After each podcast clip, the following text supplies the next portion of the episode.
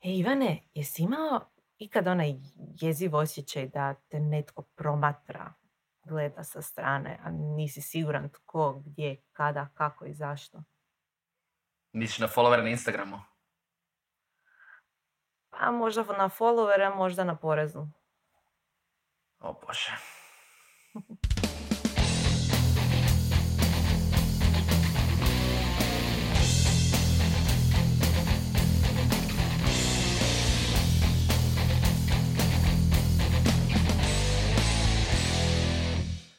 Dobro došli u novu epizodu Netokracija podcasta. Ja sam Ivan.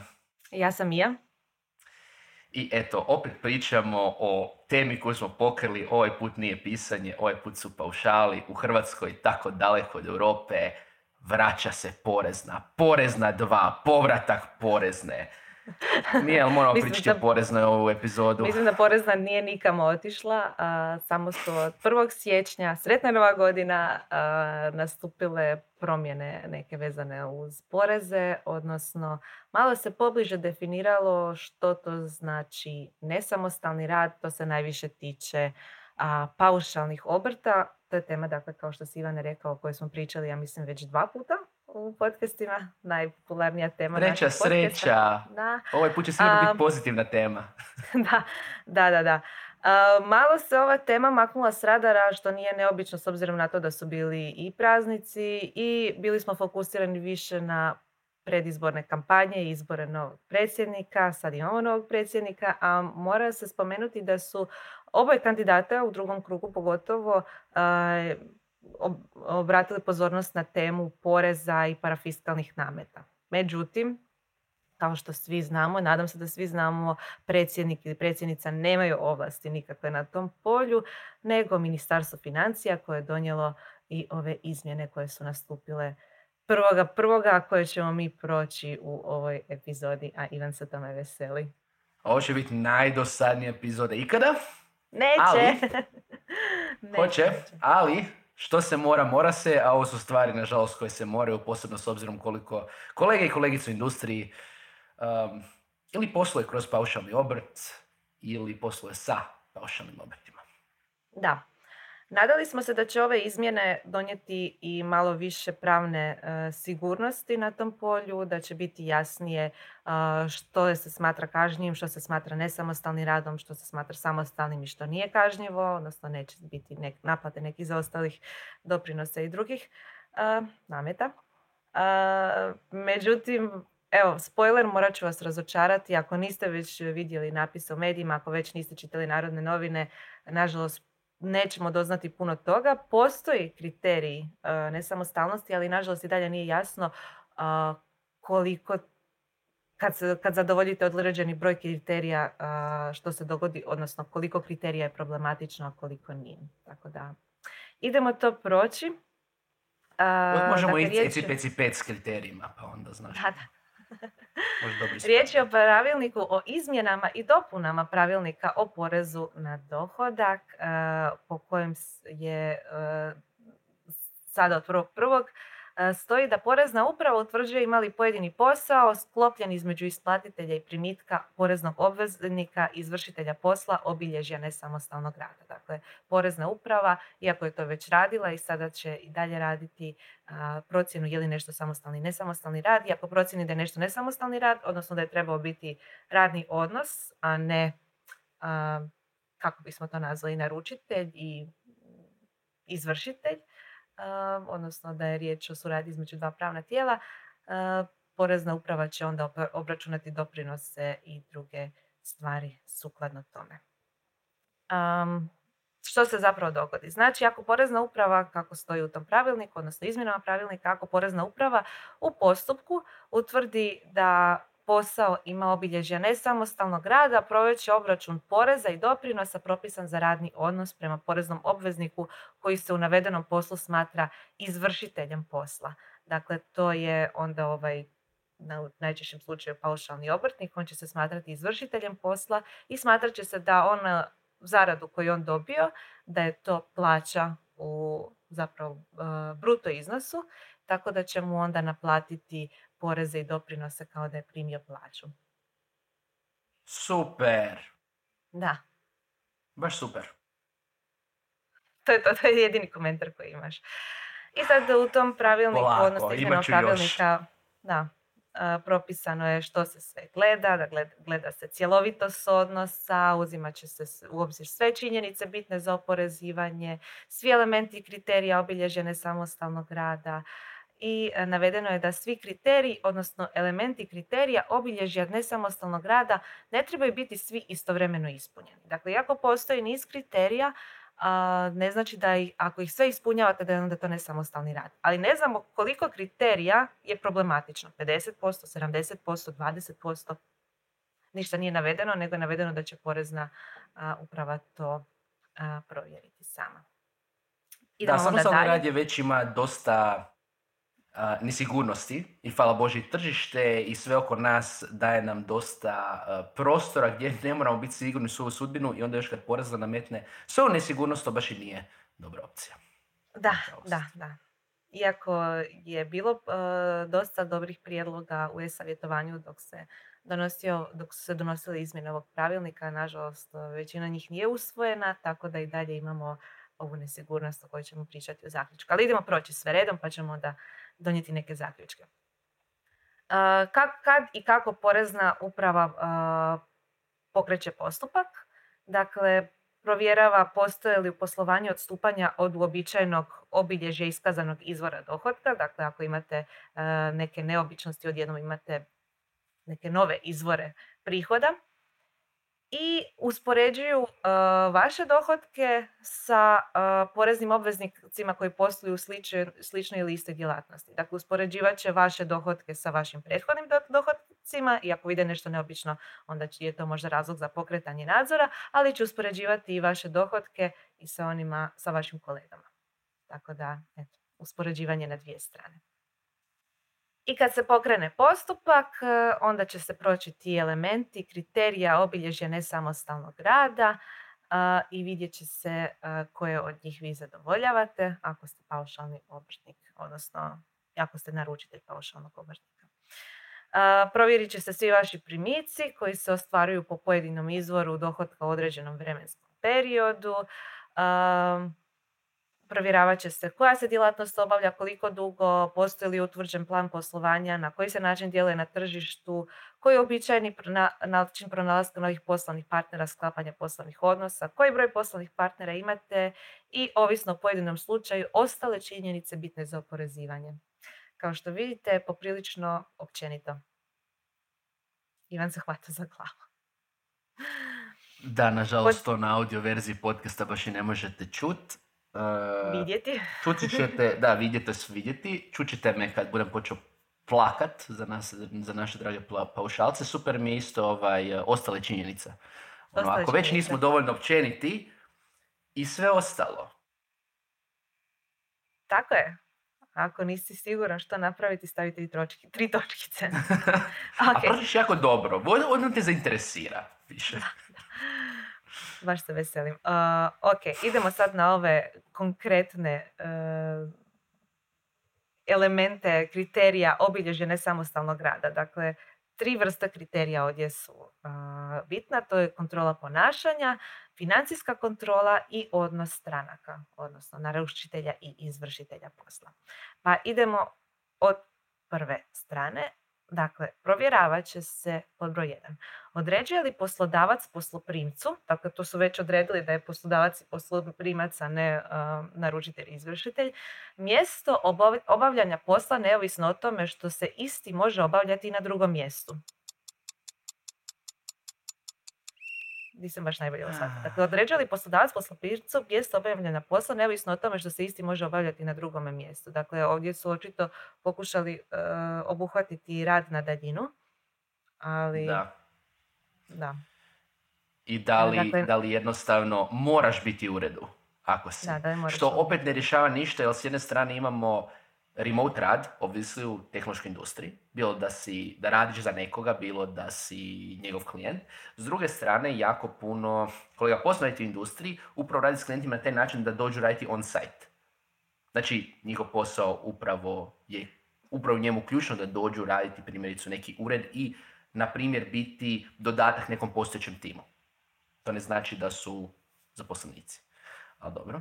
Ok, idemo dalje. Super. Daje li poslodavac posloprimcu upute kako obaviti posao? E sad, ovisi o tome što se smatra pod uputama. Da, da li su to neki... će uvijek dati neke upute i želje ono što želi raditi ili se ovdje radi o točnim izvršenjima naredbi, znači želim da napraviš to, to, to i to. Što mm. opet, znači, ta, znači ti si freelancer, primjerice dobiješ task list od klijenta, recimo popis bagova koje da riješiš. Je li to uputa? Da li govorimo ovdje o procesima? Mislim, u ostalom, jako puno firmi, početno velikih, ima jasne procese kako se obavlja određen posao bilo da se radi o vanjskim suradnicima, zaposlenicima, neke stvari se rade na određen način. Tvrtka koja nije organizirana da ima upute, pa vjerojatno baš i ne posluje dobro. Ok, ima treća stavka. Određuje li poslodavac posloprimcu vrijeme, mjesto ili način obavljanja posla?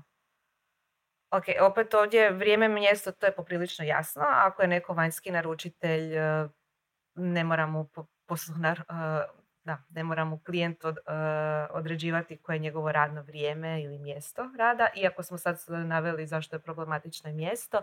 Vrijeme isto može biti problematično ako klijent zahtjeva da ovaj, izvršitelj rada bude dostupan određeno vrijeme da se mogu proći neke stvari ili ako neki zadatak treba završiti u određenom vremenskom roku.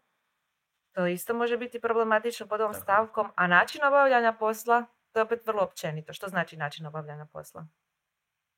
Koji software koristim? Mislim,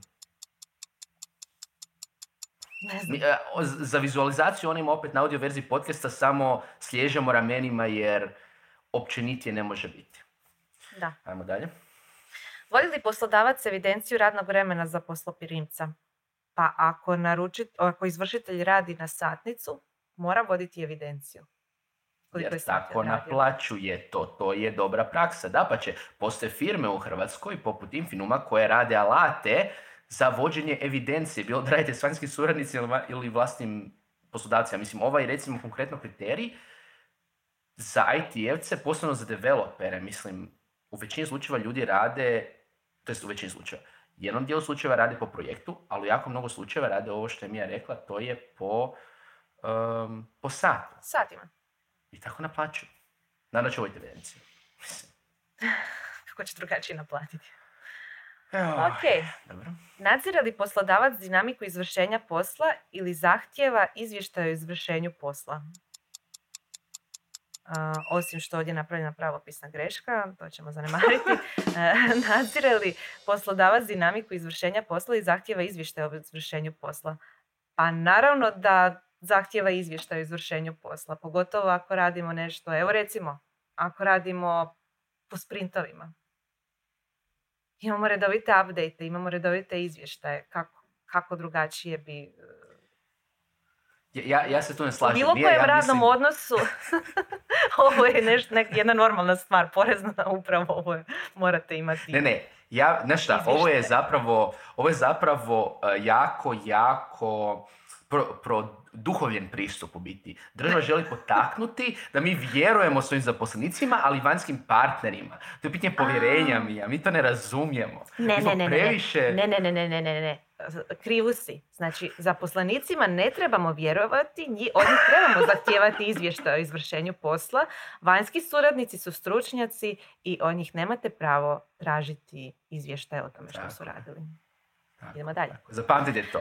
Kad vam klijent pita za izvještaj, samo recite ne, ne, ne, ne, ne. ne, Ok. Idemo dalje. Koristi li posloprimac opremu i sredstva za rad poslodavca?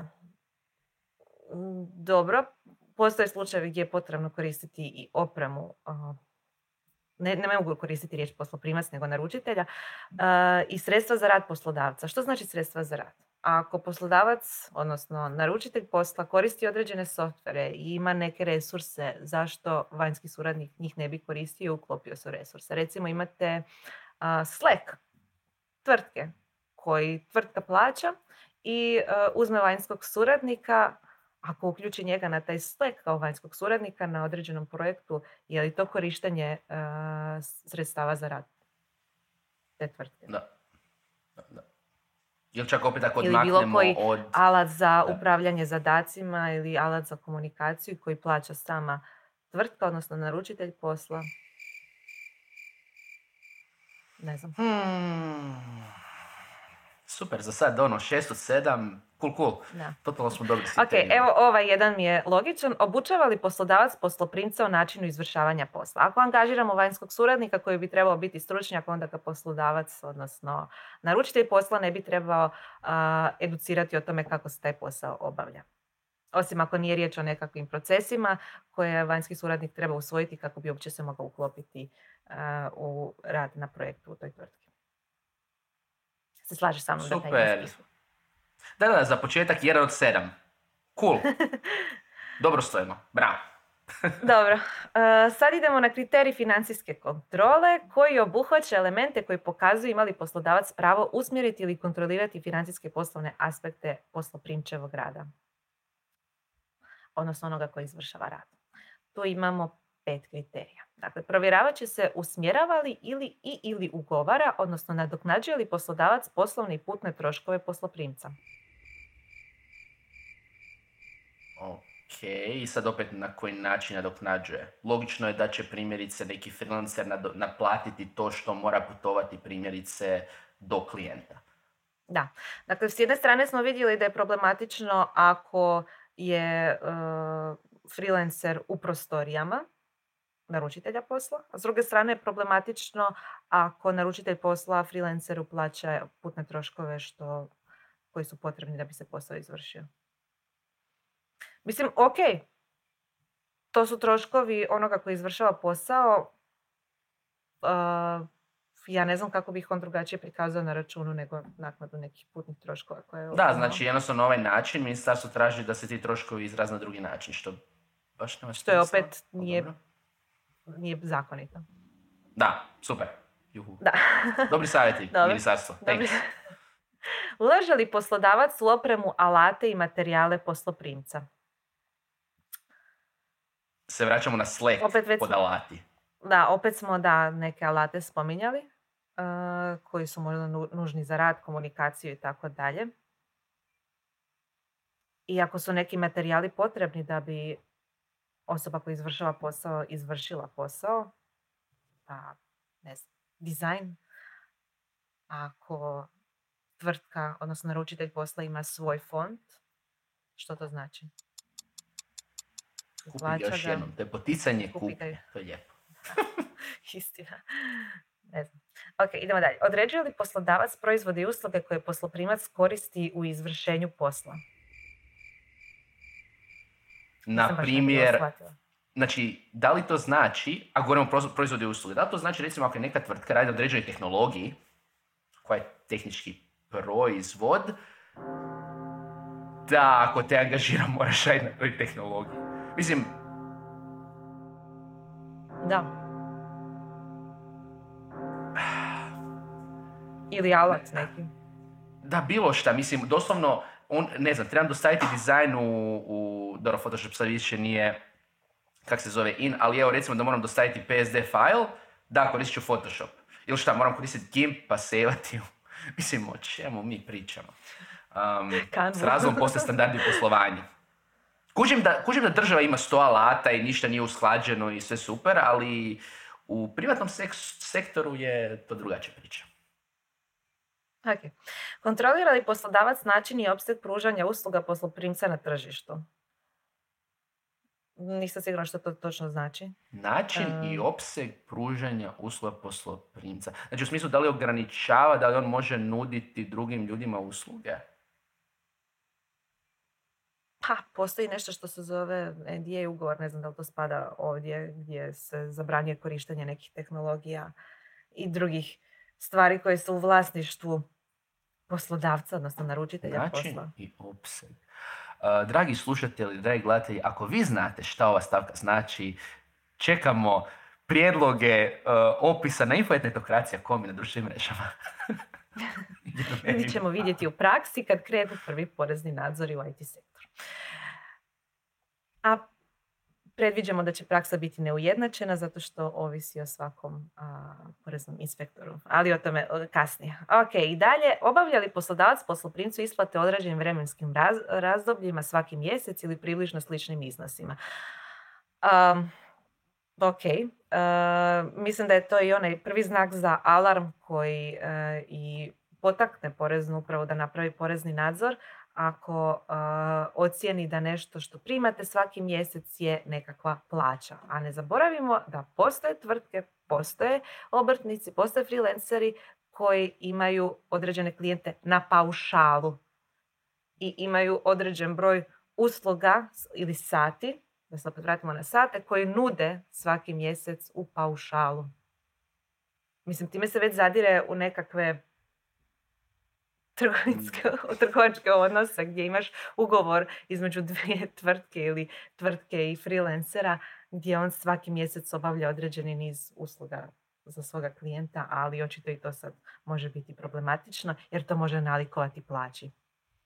Mislim, realno zadire se u, zdravu logiku i ono, paušal za zadire paušal... Se, zadire se u zdravo poslovanje, ne u zdravu logiku, u zdravo poslovanje. Mislim, Super mi je što je ovo kontra one priče oko sati. Znači, da.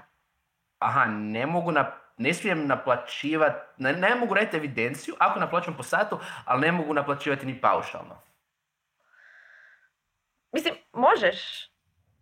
Mogu, ali, će mi se zainteresirati za mene možda. Ali nismo sigurni uh, što je problematičnije, odnosno što će dići više alarma u samoj poreznoj. Ok, i treći skup pravila, um, kriterij odnosa stranaka, elementi koji pokazuju vrstu tih odnosa, dakle između naručitelja i izvršitelja posla, ja i dalje ne mogu probaviti to što se ovdje priča o poslodavcu i posloprimcu, ako još nije utvrđeno da je riječ o poslodavcu i posloprimcu. Ok, sklapaju li poslodavac i posloprimac ugovor koji po svojim bitnim obilježjima ima obilježje ugovora o radu? Opet poprilično općenito i moramo vidjeti koja su to točno obilježja ugovora o radu i ako nešto ima obilježja ugovora o radu, čemu onda ovi dodatni kriteriji? Baš. Da. Pruža li poslodavac posloprimcu naknade troškova koje su tipične obilježja nesamostalnog rada, godišnji odmor, naknade za bolovanje ili druga prava vezana uz nesamostalni rad?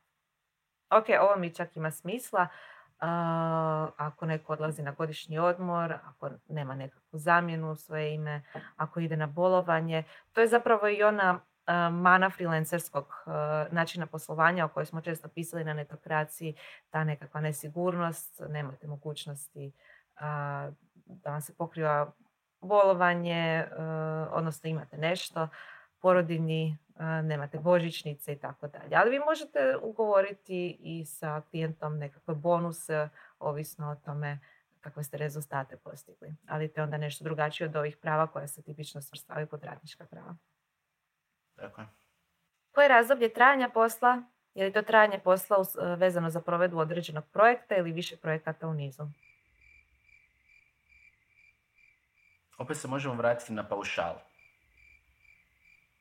Neke stvari nisu projektu, nisu projekti u nizu, nisu, nego projekt koji jednostavno jako dugo traje.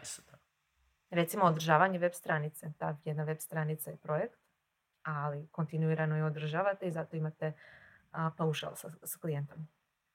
Ili čak ako radite na više projekata, imate vanjskog suradnika, vanjskog eksperta koji pomaže sa svojom ekspertizom da za određenu vrstu projekta na kojem ta tvrtka radi. Da, ne možete ga zaposliti zato što ta osoba ima svoje druge klijente i druge prioritete i iz, iz, iz XY razloga. Ok, um, u kojoj mjeri posao koji obavlja poslodavac predstavlja redovno poslovanje poslodavca?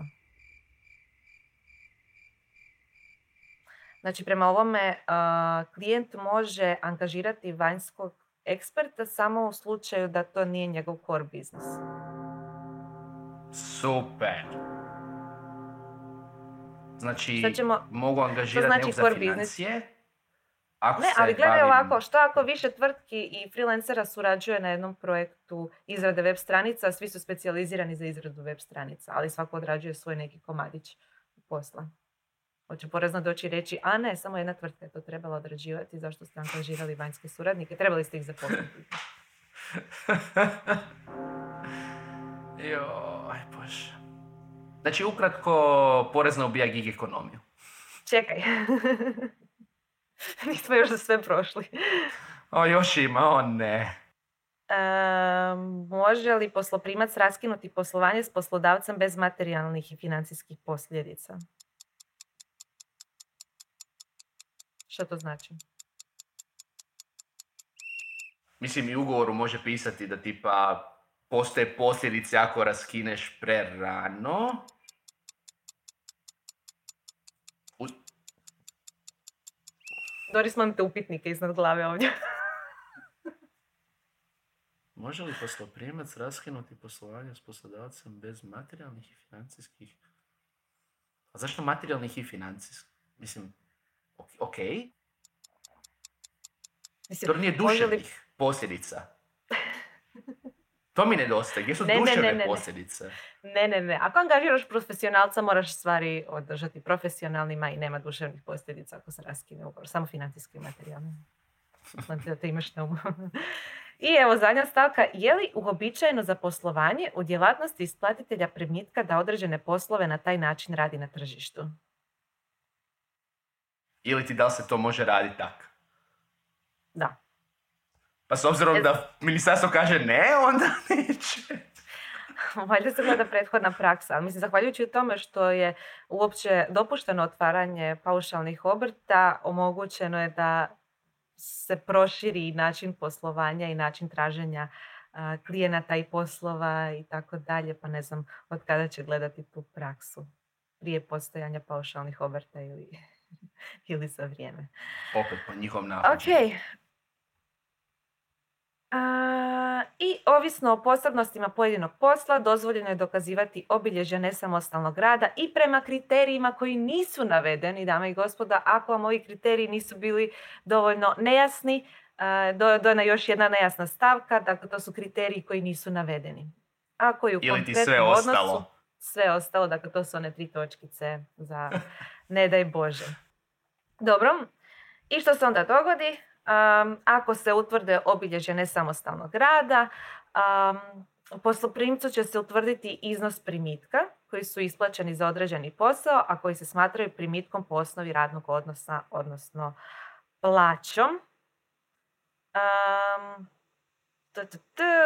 Poslodavac će se odrediti odgovornim za utvrđene obveze poreza i doprinosa kao jamac platac. Dakle, očito ako se ne uspiju naplatiti od uh, posloprimca, naplatit će se od poslodavca i e, isplaćeni odnos primitaka smatra se primitkom po osnovi radnog odnosa s uključenim doprinosima na plaću. Dakle, onaj iznos, ako, ako porezna uprava utvrdi da iznos koji ste zaprimali, odnosno da je vaš odnos sa klijentom bio zapravo radni odnos, sav onaj iznos koji ste zaprimili smatrat će se plaćom s uključenim doprinosima i onda ćete te doprinose morati naknadno platiti.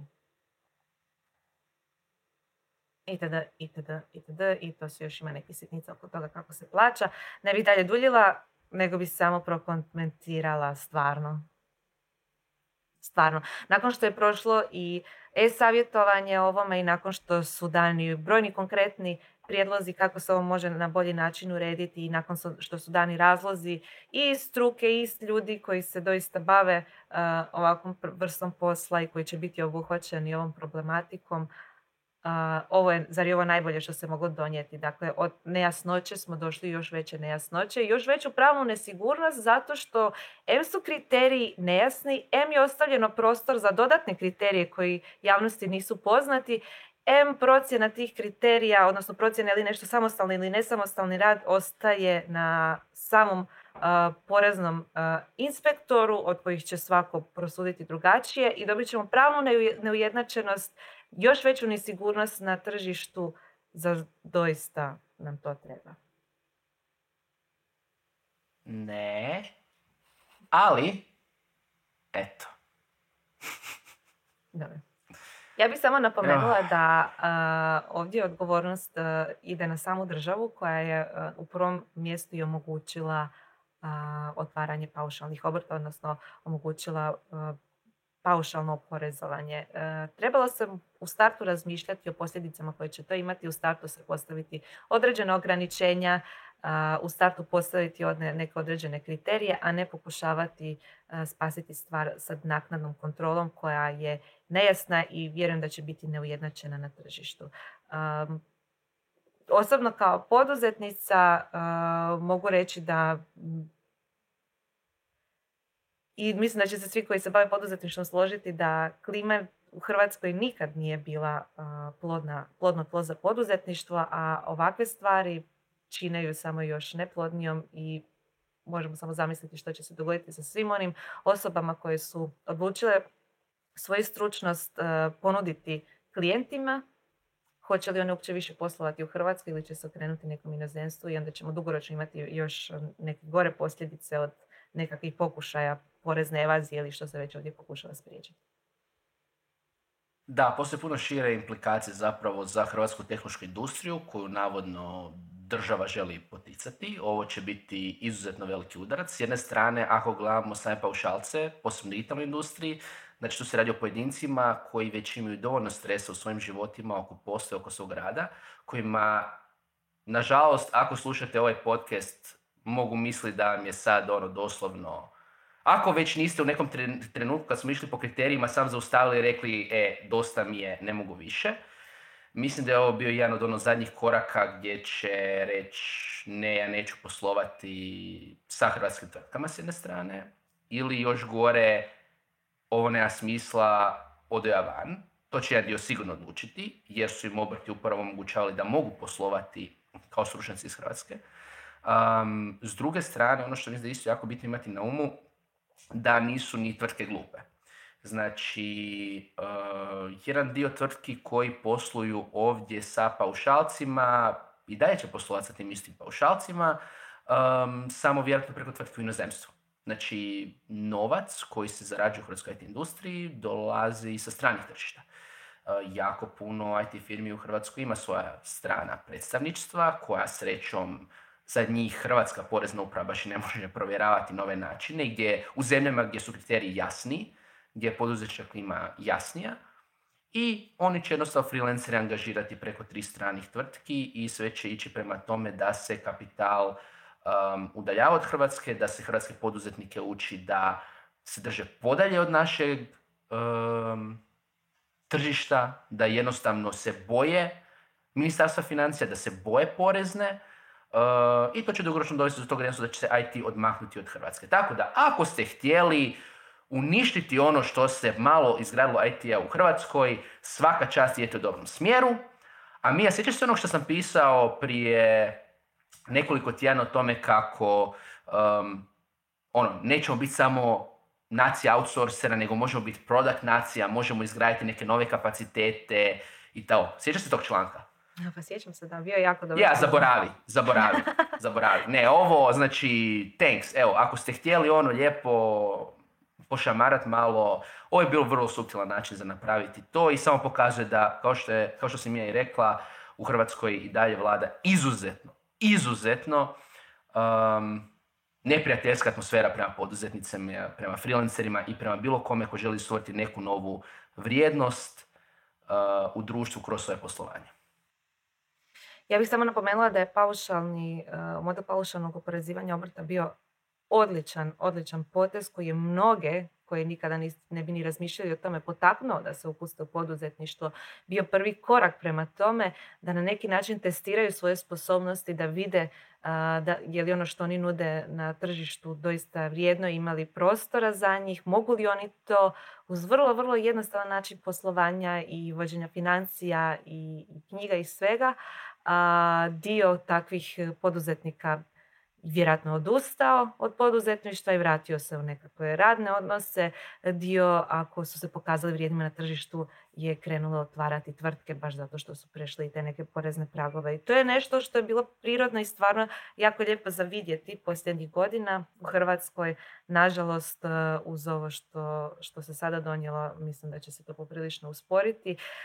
Ne zato što su donesena pravila u redu je, treba donijeti pravila. Problem je što su ona nejasna i uh, dopuštena na nekakvom, uh, na subjektivnu procjenu. pojedinačno. To je ono što, što zabrinjava. Da, sa strane e, same zajednice, ono što bi isto napomenuo da se tu pokazala slabost uh, tehnološke zajednice, uh, neujednačenost, umjesto da se, kad se već vidjelo da će se ići u ovom smjeru, umjesto da s jedne strane se zajednica uskladi, da se industrija uskladi, da jednostavno se nastupi zajednički, dobili smo sukob tvrtki koje angažiraju paušalce s onima koje ne angažiraju, um, sukobe u medijima, um, jednostavno na kraju ovo neće ni za koga biti dobro. Neće biti dobro ni za one koji žele raditi kao paušalci, a niti za one koji um, su bili protiv paušalnih obrta isključivo zato što su ih veliko nelojalnu konkurenciju, jer znate šta, ti ljudi, ti ljudi neće doći raditi za vas. Žao mi je. Da. I to smo proročki predvidjeli u jednoj od prethodnih epizoda koje smo poveli na ovu temu. To bi bilo to od nas. Svakako bih vas zamolila da u komentarima ili na naše mail adrese mija.etnetokracija.com i ivanetnetokracija.com pošaljete mišljenje o ovoj temi i pošaljete mišljenje o tome što bismo mogli dalje napraviti da se ovo na neki način ublaži ili bolje definira ili ne znam, nešto treće. itd. Da, da kažem u skladu porezne itd. Tri točkice.